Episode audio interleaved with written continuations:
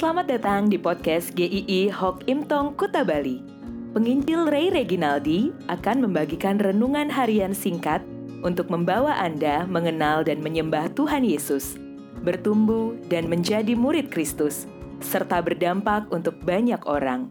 Jika Anda merasa diberkati melalui renungan ini, silahkan bagikan podcast ini agar orang lain juga diberkati.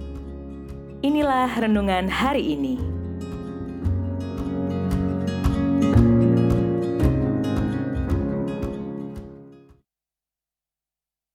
Pandang ke dalam. Roma 11 ayat 34 dan 35. Sebab siapakah yang mengetahui pikiran Tuhan atau siapakah yang pernah menjadi penasehatnya atau siapakah yang pernah memberikan sesuatu kepadanya sehingga ia harus menggantikannya.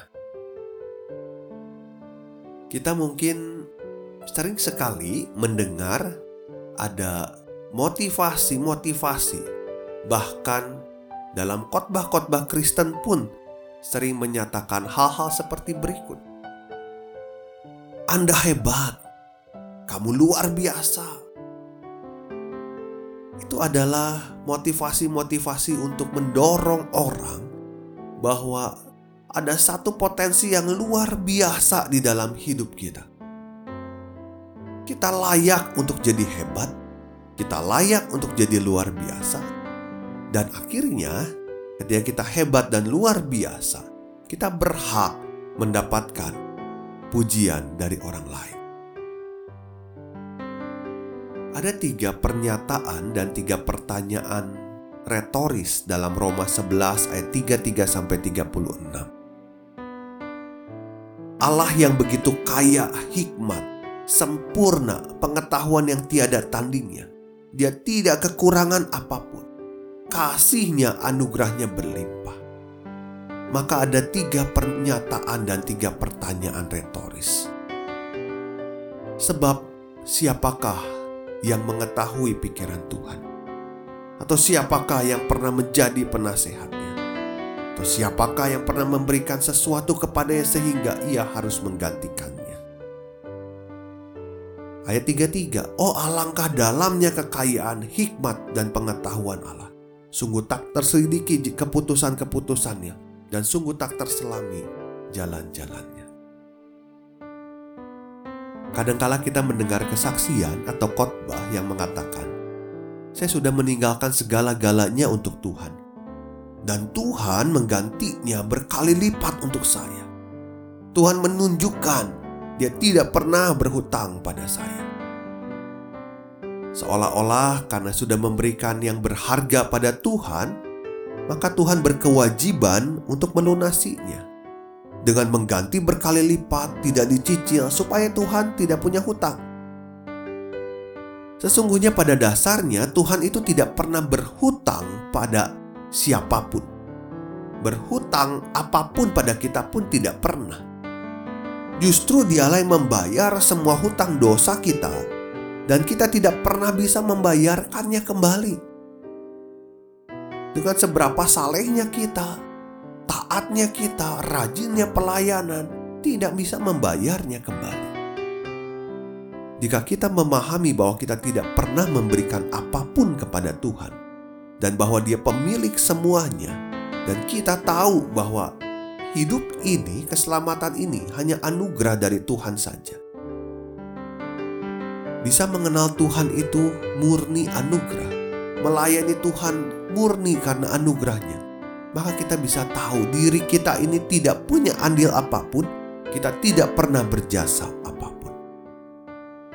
Dari tiga pertanyaan yang tadi itu, kalau kita ubah jadi bentuk pernyataan, maka seperti ini tidak pernah ada seorang pun yang pernah memberikan sesuatu kepadanya sehingga ia harus menggantikannya. Tidak ada seorang pun juga yang pernah menjadi penasehatnya dan tidak ada seorang pun juga yang dapat mengetahui pikiran Tuhan. Maka sesungguhnya tidak ada seorang pun yang hebat.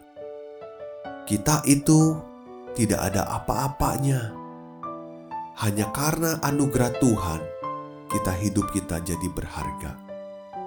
Maka yang hebat bukan kita. Yang hebat adalah Tuhan. Yang luar biasa bukan kita. Yang luar biasa adalah Tuhan. Dari pemaparan yang luar biasa dari kitab Roma ini, Paulus memandang kasih karunia yang begitu besar diberikan Allah kepada manusia. Bagaimana Allah menjangkau manusia dengan cara yang ajaib kepada orang-orang yang tidak pernah terpikirkan, kepada orang-orang yang dianggap tidak pernah masuk hitungan. Maka Philip Yancey dalam bukunya dia pernah menulis satu judul artikel matematika baru dari kasih karunia. Dia mengungkapkan bahwa kasih karunia Tuhan menjangkau orang-orang bukan karena upahnya, tetapi karena kasihnya Allah. Jika secara matematika normal, maka seharusnya tidak ada seorang pun yang dapat diselamatkan. Orang berdosa harus dihukum. Orang berdosa harus menanggung akibatnya dan ada di dalam penghukuman kekal. Rasanya tidak mungkin. Aneh Tuhan mencari manusia berdosa. Tetapi itulah Tuhan, itulah matematika baru dari kasih karunia. Karena Tuhan, bukan karena kita. Maka pandang ke dalam artinya lihat kembali diri kita dengan jujur seutuhnya, dengan benar, bahwa betapa tidak layaknya kita dan betapa kasihnya begitu besar untuk menjangkau kita, memeluk kita, maka Tuhan layak menerima kemuliaan. Dia layak dimuliakan karena keagungan kasihnya, karena karyanya yang mengagumkan. Ketika kita sudah diselamatkan, kita jadi tahu diri siapa kita. Dan kita tahu untuk apa kita hidup hanya untuk dia. Besok kita akan masuk bagian yang terakhir tentang memuliakan Tuhan. Sampai jumpa ya, Tuhan memberkati.